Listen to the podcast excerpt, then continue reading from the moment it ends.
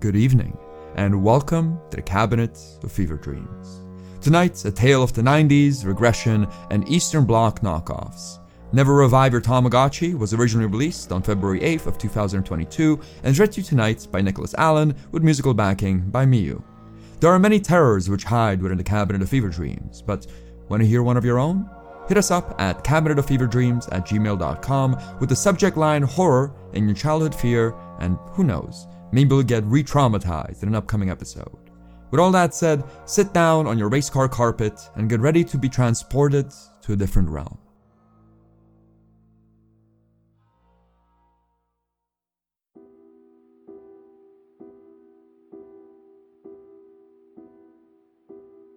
There's nothing like moving back into your childhood bedroom to kickstart a regression. I was 27. I had lost both my job of five years and my relationship of six. One of those fires precipitated the other, but before I could figure out where the blaze had started, my adult life was cinder, and I was back in a cramped room with a racetrack carpet. I had not seen my memory box, since leaving for university, but after two nights of witnessing how age has worsened my father's subsonic snoring, I found myself sentimental.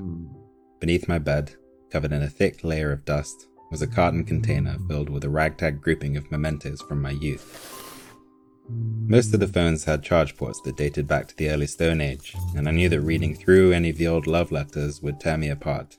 But nestled in the remnants of paper wristbands from nights I couldn't remember sat a monolith of the late 90s my old Tamagotchi. Well, it wasn't a Tamagotchi per se. What I had was a Cyberslovenie, roughly translated from Polish as cyber creature. A toy identical to a Tamagotchi in all but the fact that no money from its sales traveled back to the Bandai Corporation. Instead, the proceeds from sales of Cyberslovenie were split between some enterprising Pole with no regard for copyright law and his associate, who sold the toys at the Zakopane open air market. Trademark infringement or not, my pocket sized digital animal was a steady companion for the early years of elementary school. In a world of 4K YouTube videos, it was difficult to imagine how a collection of pixels on a keychain could mean so much to me as a kid. But sitting on my racetrack carpet, I yearned for a return to that simplicity. The plastic toy didn't respond to any inputs. Presuming that the batteries for the Cyberslovenie might be dead, I fished around the mementos for something salvageable. At the bottom of the box, gifted once but never worn, was the digital watch I received after my first communion. The button batteries that the watch ran on fit snugly inside of the Cyberslovenie, but even then the toy refused to turn on. Back in the playground days, most of my friends had a digital creature of their own. The nationalities of our knockoffs ranged from Vietnam to Ukraine, but they all functioned the same way. With the help of the plastic key that came with the toy, any amount of neglect could be undone. For a good four years, I carried the small bit of plastic in my pocket on the off chance that disaster struck. But when I truly needed it, the key was nowhere to be found. I emptied out the whole memory box in the hopes of finding the resuscitation device, but it soon became clear that the key had fallen victim to a vacuum cleaner a long time ago. The piece of paper I tried sticking into the Cyberslovenia's resurrection hole nearly got stuck inside.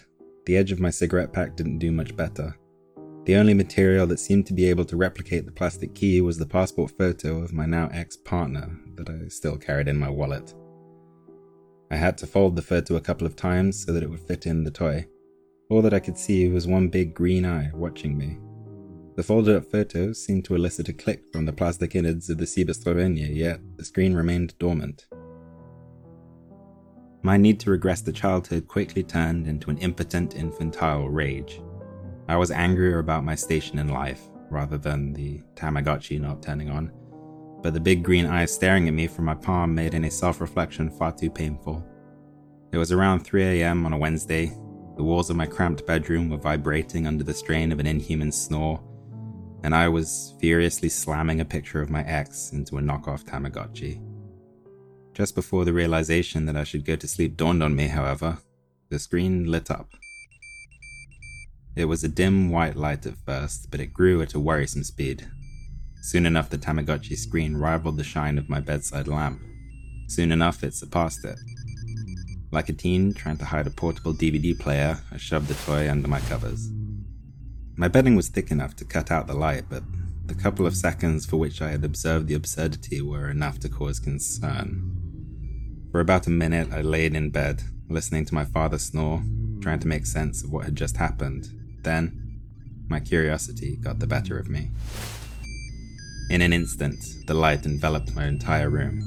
My bedroom was wiped away by a blast of bright, blinding white. All went silent, all ceased to exist. The smell of McDonald's takeout and sweat dispersed into the abyss. For a moment, I was stuck in a purgatory of nothingness. I did not stay long. The first thing I felt was the coarse plastic grass beneath my palms. As the white blindness left my eyes and I was able to see my surroundings, the faux grass quickly became irrelevant. All I could feel was hair raising terror.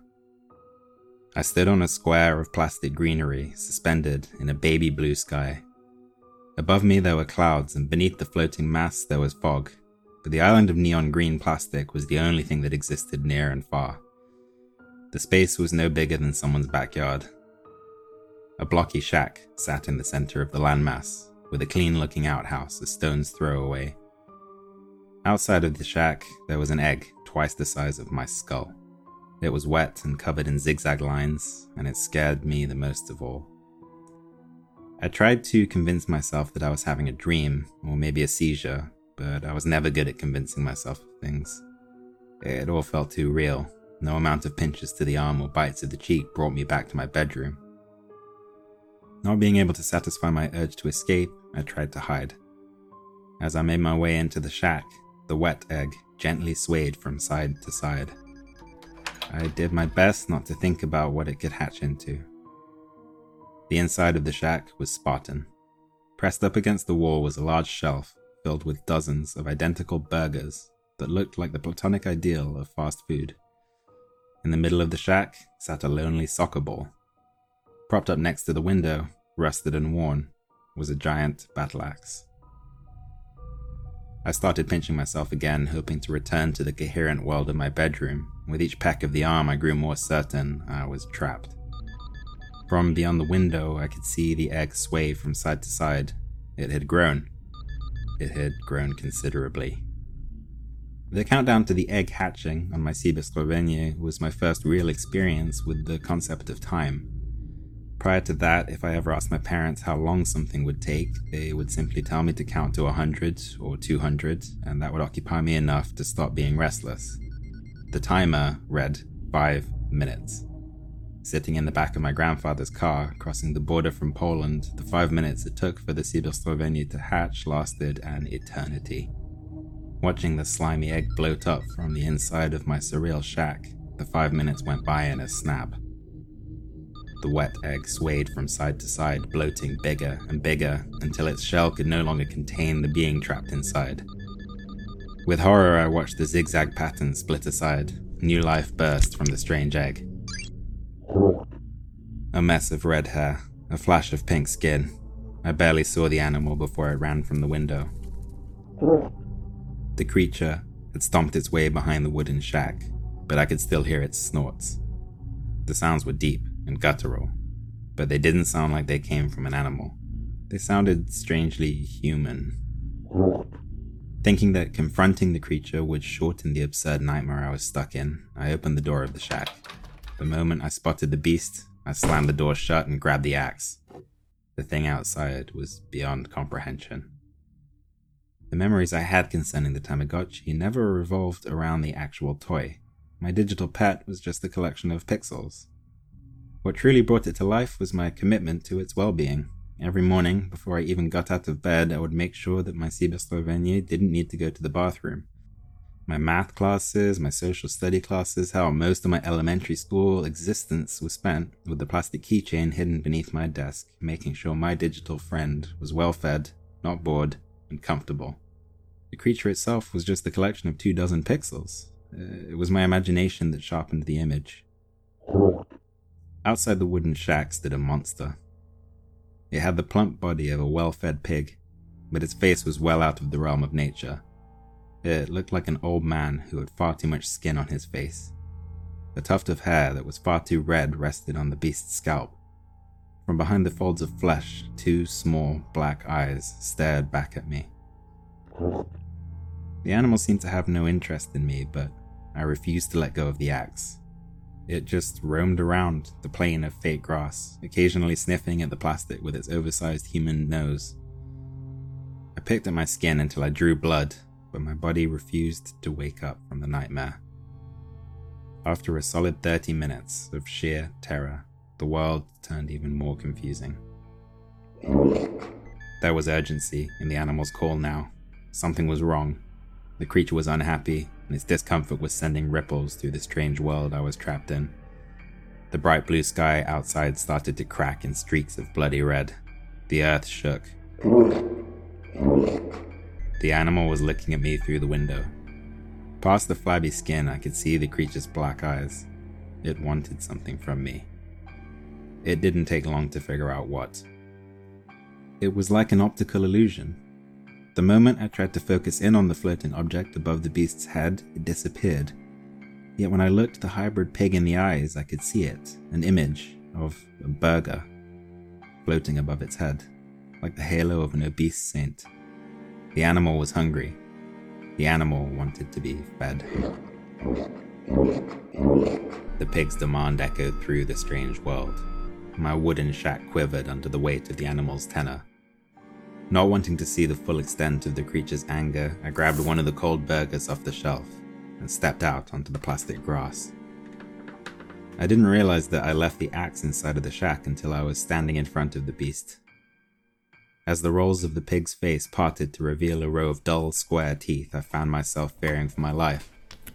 Yet when the creature ate the burger from my hands, it was gentle. By the time it had gobbled up the meal, the universe had calmed, the world I inhabited was still deathly confusing, but its blue sky had returned. The animal went back to wandering through its limited world. With nowhere else to go, I sat down on the rough plastic grass. With no sun in the sky and no watch on my wrist, the concept of time eluded me. For what felt like at least an hour, the animal roamed around the plastic lawn, completely ignoring me. I had gotten lost in my thoughts when it spoke to me once more. Much like the image of the burger, the three jagged lines above the pig's head refused to appear on direct observation. Looking into those dark eyes, I knew exactly what the animal wanted, though. Unsure of the creature's dynamics, I opened the door to the outhouse. The beast stood unsteadily on its hind hooves as it entered the latrine, and the sounds that it produced were beyond discomforting. Yet when the pig had finished its business, the outhouse was surprisingly clean. I recognized the burger that floated above the animal's head. I recognized the stink lines. I had seen the signs in my youth. Back when the entire world could be diluted into a handful of pixels hiding beneath my desk, the signs would guide me in caring for my Siebestorvenue. The floating burger meant the creature was hungry. The stink lines signaled the need to use the bathroom. There was a third symbol that I didn't need to wait for. As the strange creature roamed around its small patch of plastic greenery, I retrieved the soccer ball from inside the shack. There was a hint of joy in the pig's throaty cries. A big red heart shined above its head. We kicked the ball back and forth until I got tired. The animal didn't seem to mind our game ending, but it was thankful for the attention. As I laid on the grass, it nuzzled me with its wet human nose. I slept on the plastic lawn, I slept hoping that I would wake back up in my childhood bedroom in a world that was discomforting but understandable. When I woke, all I saw was a baby blue sky. The burgers lacked any semblance of taste or smell, but they fed me. The outhouse provided a place to relieve myself, but it never showed any signs of use. My existence in the strange digital world still made me uncomfortable, but I no longer felt the need to pinch at my arms. I knew it wasn't a dream. I knew I was trapped. With no sun in the sky, there were no days to count. At first, I made an effort to keep track of how many meals I had eaten to gather some semblance of the hours that had passed, but I quickly lost count. Time was passing, yet with no way to quantify the passage, it quickly became irrelevant. The thoughts of my unemployment, my housing situation, my broken heart, they all quickly became irrelevant as well. Somewhere in the back of my head, I remembered my old life. I remembered the hurt, yet with nothing to remind me of my sorrow, the thoughts quickly drifted away into the realm of the abstract. My responsibilities had changed. I no longer had to earn a paycheck or balance a social life or make something of myself. All I had to do was take care of my Sieberstrovenje. With each burger that I ate, with each kick of the soccer ball, my old existence grew distant. All of the responsibilities and pressure of adult life had dissipated into an elaborate version of the imaginary world of my childhood. My digital pet was my only companion, and after a while, I felt like I could live out the rest of my existence with nothing but its dark eyes and cold nuzzles. There was no sun to track the days with, yet eventually my body made it impossible to ignore the passage of time. I was far too heartbroken to shave when I first moved in with my parents, yet the light scruff I had entered the digital world with had turned into a beard that reached down to my chest. My nails had extended far enough to look more like claws. There were no mirrors in the strange realm that I was trapped in, but when I touched my scalp, I could feel the hair on top of my head growing thinner. For a couple dozen meals, I tried to ignore the fact that I was aging, but as my back started to strain under my games with the Sieberstrovenje, my body's degradation became unavoidable. I had found peace in the strange block of false greenery, yet a lifetime of peace was not what I wanted. The breather from reality that the resurrection of my Tamagotchi afforded me was a welcome respite, but I found myself longing for the real world. I wanted to make something of myself. I wanted to have an impact. I wanted to love again. For what felt like weeks, I roamed by the edges of my floating cage trying to figure out how to escape. Leaping down into the bright blue abyss was the first option that came to mind, yet that felt more like a suicide than a plan of escape. The first couple of times the thought sprung up in my mind, I tried to push it away. But as I paced around my wooden shack, the image of the rusty battle axe refused to leave me. I kept on trying to find a different solution, but I kept on circling back to it. The digital realm was based around the Sieberstrovenje. If there was no digital animal for me to take care of, there would be no need for me to be imprisoned. Once my nails started getting too long to comfortably hold the weapon, I retrieved it. From beneath the flabs of moist skin, its dark eyes watched me. There was no emotion in them, the creature wasn't scared or disappointed, it just watched me. When I was a kid, the decision to stop feeding my Tamagotchi was not a decision, it simply happened. One day I was hyper fixated on my plastic toy, and the next my attention was elsewhere. The toy spent months, if not years, trapped somewhere in the dust beneath my bed. When I finally found the artifact of my childhood, it was dropped into my memory box without much ceremony. Standing above the strange creature of pale flesh with a battle axe was different. I'm sorry, friend, I said, my voice hoarse from not being used for what felt like years. My digital friend replied. The animal did not understand, and thus it was not angry. It just watched me, completely ignoring the axe in my hands. I did not wait for my companion to make sense of what I was doing. I just brought the axe down the blade cut through its neck as if it was room temperature butter. Before the axe hit the ground, reality came crashing down.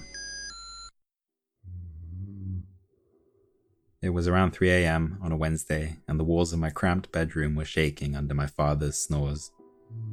I woke up in my bed, covered in sweat and blood and looking like a castaway.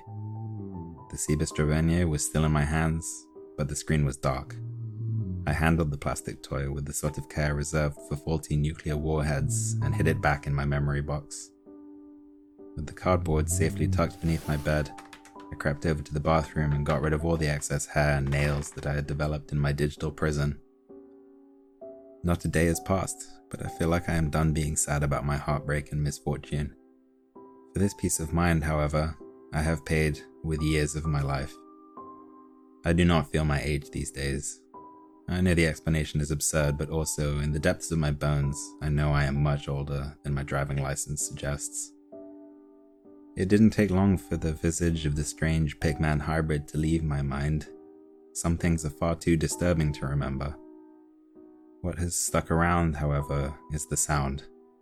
Sometimes, when I'm having trouble falling asleep or feel overwhelmed with the task at hand, I hear it. I hear the creature and I immediately appreciate the freedom I have. The Cabinet of Fever Dreams is written and produced by Mike Jesus Langer and is brought to you by patrons such as Moo, Serafina L, Lucky J. Horton, Kus, Bob Condrick, Chicken Mixer, Daniel Wengel, Mr. Creepy Pasta, Charlie Cooper, Dante Kincaid, and Matt. If you'd like to join these fine people and support the show, get early access to episodes along with a bunch of bonus content, drop by patreon.com slash Mike J. Langer. That's all for tonight. See you on the next episode of Cabinets of Fever Dreams.